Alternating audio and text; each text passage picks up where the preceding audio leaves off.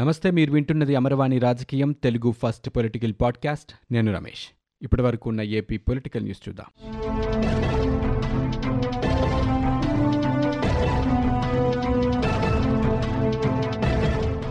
Visakha IT హబ్గా మారిపోతుందని tier one సిటీగా ఎదగడానికి కావాల్సిన అర్హతలు సామర్థ్యం విశాఖ నగరానికి ఉన్నాయని రాష్ట్ర ముఖ్యమంత్రి జగన్మోహన్ రెడ్డి అన్నారు. తాను కూడా విశాఖకు మకా మార్చబోతున్నానని మంచి చోటు వెతకమని ఇప్పటికే అధికారులకు చెప్పానని ముఖ్యమంత్రి రావాలంటే పెద్ద సెటప్ అవసరమని భద్రతాపరమైన ఏర్పాట్లతో పాటు సీఎంఓ ఇతర అధికారులు ఉండటానికి కూడా ఆ స్థాయి ఏర్పాట్లు కావాలని అన్నీ అనుకూలిస్తే డిసెంబర్ నాటికి వస్తానని విశాఖలో ఉండి ఇక్కడి నుంచే పాలన సాగిస్తానంటూ ముఖ్యమంత్రి జగన్మోహన్ రెడ్డి చెప్పారు. విశాఖ మధురవాడలోని ఐటీ హిల్స్ టూపై ఇన్ఫోసిస్ డెవలప్మెంట్ సెంటర్ని ఆయన ప్రారంభించి మాట్లాడారు. రాష్ట్ర విభజన తర్వాత హైదరాబాద్ నగరం తెలంగాణకు వెళ్ళిపోయిందని టైర్ వన్ సిటీగా మారే సామర్థ్యాలు విశాఖపట్నానికి ఉన్న టైర్ టూగా మాత్రమే ఉండిపోయిందన్నారు. విశాఖకు ఉజ్వల భవిష్యత్తు ఉందని సరైన సహకారం అందిస్తే హైదరాబాద్ చెన్నై బెంగళూరు నగరాల మాదిరిగానే అభివృద్ధి చెందుతుందంటూ జగన్మోహన్ రెడ్డి పేర్కొన్నారు. ఇండియన్ ఇన్స్టిట్యూట్ ఆఫ్ మేనేజ్మెంట్ జాతీయ న్యాయ విశ్వవిద్యాలయం ఎనిమిది విశ్వవిద్యాలయాలు నాలుగు వైద్య కళాశాలలు పద్నాలుగు ఇంజనీరింగ్ పన్నెండు డిగ్రీ కళాశాలలతో విశాఖ ఎడ్యుకేషన్ హబ్గా పేరుగాంచిందన్నారు. ఏటా పన్నెండు వేల నుంచి పదిహేను వేల మంది ఇంజనీర్లు బయటకు వస్తున్నారని పలు కేంద్ర ప్రభుత్వ రంగ సంస్థలు విశాఖ గంగవరం పోర్టులు కార్యకలాపాలు సాగిస్తున్నాయని చెప్పారు. త్వరలో శ్రీకాకుళం జిల్లాలో పోర్టు నిర్మాణం కాబోతుందన్నారు. అంతర్జాతీయ విమానాశ్రయం దగ్గరలోనే వస్తుందని అదానీ డేటా సెంటర్ నిర్మాణాలు మరో రెండేళ్ళలో పూర్తి కానున్నాయని జగన్మోహన్ రెడ్డి తెలియజేశారు. ఇంటర్నెట్ కేబుల్ మనకు ప్రత్యేకంగా సింగపూర్ నుంచి వస్తుందన్నారు. అదానీ డేటా సెంటర్ పూర్తయితే క్లౌడింగ్తో పాటు ఐటీ రంగంలో చాలా మార్పులు రానున్నాయని జగన్మోహన్ రెడ్డి ఈ సందర్భంగా చెప్పారు. టీసీఎస్ ఇన్ఫోసిస్ విప్రో లాంటి ఐటీ సంస్థల ద్వారా ఏ నగరమైనా అభివృద్ధి చెందుతుందని ఇన్ఫోసిస్ విశాఖలో వెయ్యి మంది పనిచేయగలిగే కార్యాలయం ప్రారంభించడం శుభపరిణామమన్నారు ఆ సంస్థ ప్రముఖులు అద్భుతాలు సృష్టిస్తారనే నమ్మకం ఉందని యాజమాన్యానికి ఏ సహకారం కావాలన్నా ఒక్క ఫోన్ కాల్తో అందుబాటులోకి వస్తామంటూ జగన్మోహన్ రెడ్డి చెప్పారు. అవినీతి నిరోధక చట్టంలోని సెక్షన్ పదిహేడు ఏ కింద గవర్నర్ నుంచి ముందస్తు అనుమతి తీసుకోకుండా తనపై నమోదు చేసిన స్కిల్ డెవలప్మెంట్ కేసును కొట్టేయాలని కోరుతూ మాజీ సీఎం చంద్రబాబు నాయుడు సుప్రీంకోర్టులో దాఖలు చేసిన స్పెషల్ లీవ్ పిటిషన్ మధ్యాహ్నం రెండు గంటలకి మంగళవారం నాడు జస్టిస్ అనిరుద్ బోస్ జస్టిస్ బేలా త్రివేదిలతో కూడిన ధర్మాసనం ముందుకు విచారణకు రానుంది. చంద్రబాబు తరపు సీనియర్ న్యాయవాది హరీష్ సాల్వే ఏపీ ప్రభుత్వం తరపున సీనియర్ న్యాయవాది ముకుల్ రోహత్కి వాదనలు వినిపిస్తారు. గత శుక్రవారం కోర్టు పనివేళలు ముగిసే సమయానికి రాష్ట్ర ప్రభుత్వ వాదనలు పూర్తి కానందున మధ్యాహ్నం విచారణ ప్రారంభమైన వెంటనే సీనియర్ న్యాయవాది ముకుల్ రోహత్గి తన వాదనలు కొనసాగిస్తారు. తన వాదనని పూర్తి చేయడానికి మరో అరగంట సమయం కావాలని గత విచారణ సమయంలోనే ఆయన ధర్మాసనానికి విన్నవించారు. ముకుల్ రోహత్గి వాదనలు పూర్తయిన వెంటనే సాల్వే కౌంటర్ వాదనలు ప్రారంభిస్తారు. మంగళవారం సాయంత్రానికల్లా అన్ని పక్షాల వాదనలు ముగిసే అవకాశం ఉన్నట్లుగా తెలుస్తోంది. ఆ తర్వాత ధర్మాసనం తీర్పు రిజర్వ్ చేస్తుందా లేదంటే ఇంకా ఏమైనా చెప్తుందా అన్నది వేచి చూడాల్సి ఉంది. టీడీపీ అధినేత చంద్రబాబుకి నిర్వహించిన వైద్య పరీక్షలకు సంబంధించిన మెడికల్ రిపోర్ట్ని లిఖితపూర్వకంగా అడిగినా జైలు అధికారులు ఇవ్వకుండా కేవలం అరకొర సమాచారంతో హెల్త్ బులెటిన్ మాత్రమే విడుదల చేస్తూ ఉండటంపై కుటుంబ సభ్యులు ఆ పార్టీ నేతలు ఆందోళన వ్యక్తం చేస్తున్నారు. జైలు అధికారులు విడుదల చేస్తున్న బులెటిన్లలో చంద్రబాబు షుగర్ లెవెల్స్ గురించి ప్రస్తావించకపోవడంపై మండిపడుతున్నారు. హెల్త్ బులెటిన్ సమగ్రంగా లేకపోవడం తాము కోరిన వైద్య నివేదికను ఇవ్వకపోవడంపై కుటుంబ సభ్యులు పలు అనుమానాలు వ్యక్తం చేశారు. చంద్రబాబుకి చల్లని వాతావరణం కల్పించాలని డాక్టర్లు చేసిన సూచనని దాచిపెట్టి నాలుగు రోజుల క్రితం హెల్త్ బులెటిన్ విడుదల చేశారంటూ మండిపడ్డారు. వైద్య నివేదిక బయటపడి దాని ఆధారంగా కోర్టుకు వెళ్ళాకే న్యాయస్థానం ఆదేశాల మేరకు చంద్రబాబుకి ఏసీ సౌకర్యం కల్పించిన విషయాన్ని గుర్తు చేశారు. చంద్రబాబు డీహైడ్రేషన్కు గురయ్యారన్న విషయాన్ని జైలు అధికారులు మొదట ఖండించారని ఆ తర్వాత అది నిజమని అంగీకరించారని చంద్రబాబు ఆరోగ్య సమస్యలకు సరైన వైద్యం అందించకుండా ఆయన ఆరోగ్య సమస్యలు తీవ్రమయ్యేలా చేస్తున్నారంటూ టీడీపీ నేతలు మండిపడుతున్నారు. చంద్రబాబు ఆరోగ్య పరిస్థితికి సంబంధించిన విడుదల చేసిన హెల్త్ బులెటిన్లో షరా మామూలుగా షుగర్ లెవెల్స్ పొందుపరచలేదంటూ టీడీపీ అధికార ప్రతినిధి కొమ్మారెడ్డి పట్టాభిరామ్ ధ్వజమెత్తారు. మిగతా చికిత్సకు సంబంధించిన వివరాలు కూడా దాంట్లో లేవని తాడేపల్లి స్క్రిప్ట్ని అక్షరం ముక్క కూడా మిస్ అవ్వకుండా అధికారులు ఫాలో అవుతున్నారంటూ విమర్శలు చేశారు. ఆంధ్రప్రదేశ్ రాష్ట్రంలోని పద్దెనిమిది విశ్వవిద్యాలయాల్లో మూడు వేల రెండు వందల ఎనభై రెండు అధ్యాపక పోస్టుల భర్తీకి ఈ నెల ఇరవైన ప్రకటన వెలువరిస్తామని రాష్ట్ర ఉన్నత విద్యామండలి చైర్మన్ ఆచార్య హేమచంద్రారెడ్డి పేర్కొన్నారు. వీటితో పాటు మరో డెబ్బై పోస్టుల్ని డిప్యుటేషన్పై తీసుకోవాల్సి ఉంటుందంటూ వెల్లడించారు. తూర్పుగోదావరి జిల్లా నన్నయ్య విశ్వవిద్యాలయంలో ఆయన విలేకరులతో మాట్లాడారు. అధ్యాపక పోస్టుల భర్తీలో భాగంగా ప్రస్తుతం పనిచేస్తున్న అధ్యాపకులకి పది శాతం మార్కులు వెయిటేజ్ ఇవ్వాలని సీఎం నిర్ణయించినట్లుగా వెల్లడించారు. భర్తీ సమయంలో ఒకటి ఇస్టు పన్నెండు మంది వంతున వారి నుంచి మళ్ళీ ఒకటి ఇస్టు నాలుగు నిష్పత్తులు ఎంపిక చేస్తారని తెలిపారు. ఈ ప్రక్రియలో సదరు అధ్యాపకుడు అకాడమిక్గా సాధించిన ప్రగతిని పరిగణలోకి తీసుకుంటామని వెల్లడించారు. బోధనేతర సిబ్బంది పోస్టుల భర్తీకి సైతం బోధనా సిబ్బంది నియామకంలో అనుసరిస్తున్న విధానాన్ని అనుసరిస్తామని స్పష్టం చేశారు.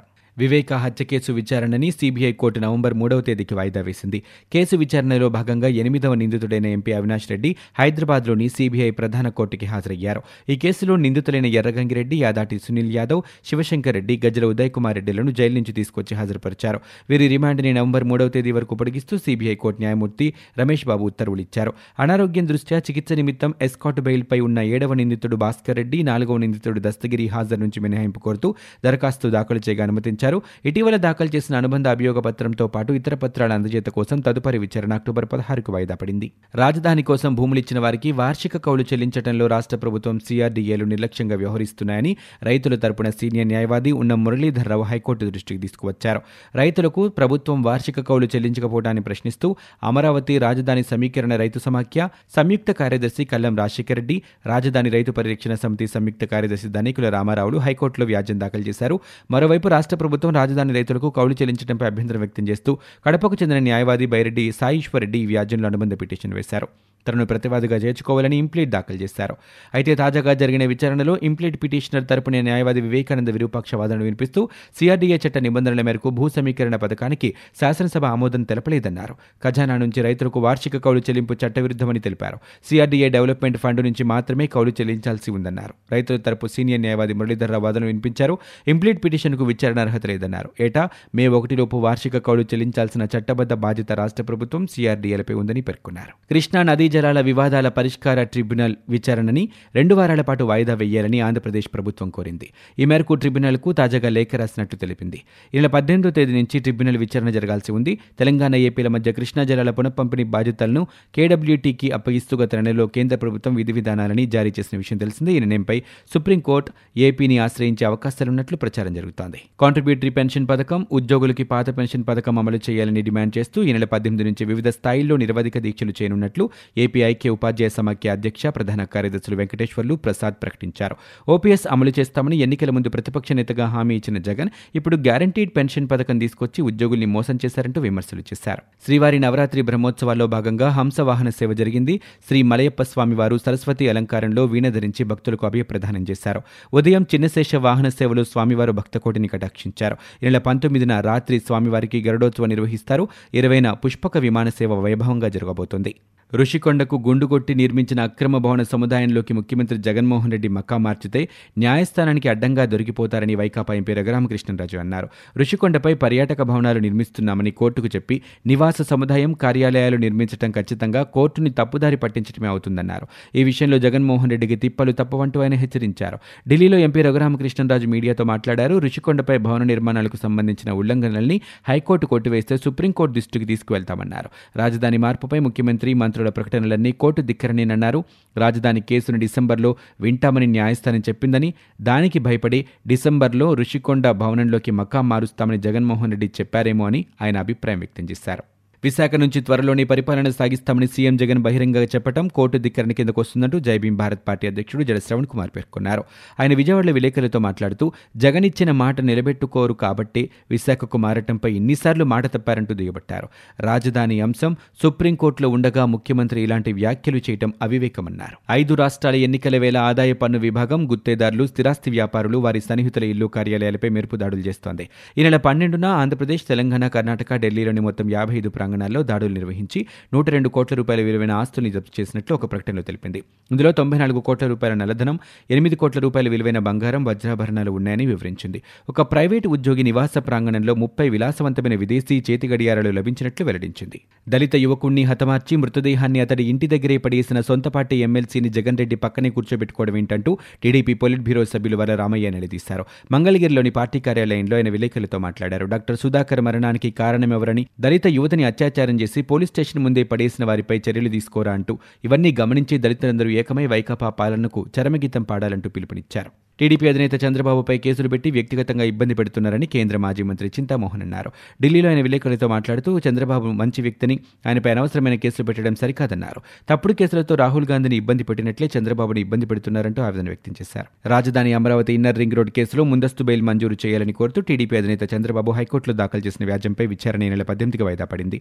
మరోవైపు విజయవాడ ఏసీబీ కోర్టులో సీఐడీ దాఖలు చేసిన పీటీ వారెంట్పై విచారణను నిలుపుదల చేస్తూ గతంలో జారీ చేసిన మధ్యంతర ఉత్తర్వుల్ని హైకోర్టు ఈ నెల పద్దెనిమిది వరకు పొడిగించింది. ఉంది ఇవి ఇప్పటివరకు ఉన్న ఏపీ పొలిటికల్ న్యూస్. మీరు వింటున్నది అమరవాణి రాజకీయం తెలుగు ఫస్ట్ పొలిటికల్ పాడ్కాస్ట్. నేను Ramesh. For more details visit W W W dot Amarvani dot in we are also available on Google podcast Spotify iTunes and Apple podcast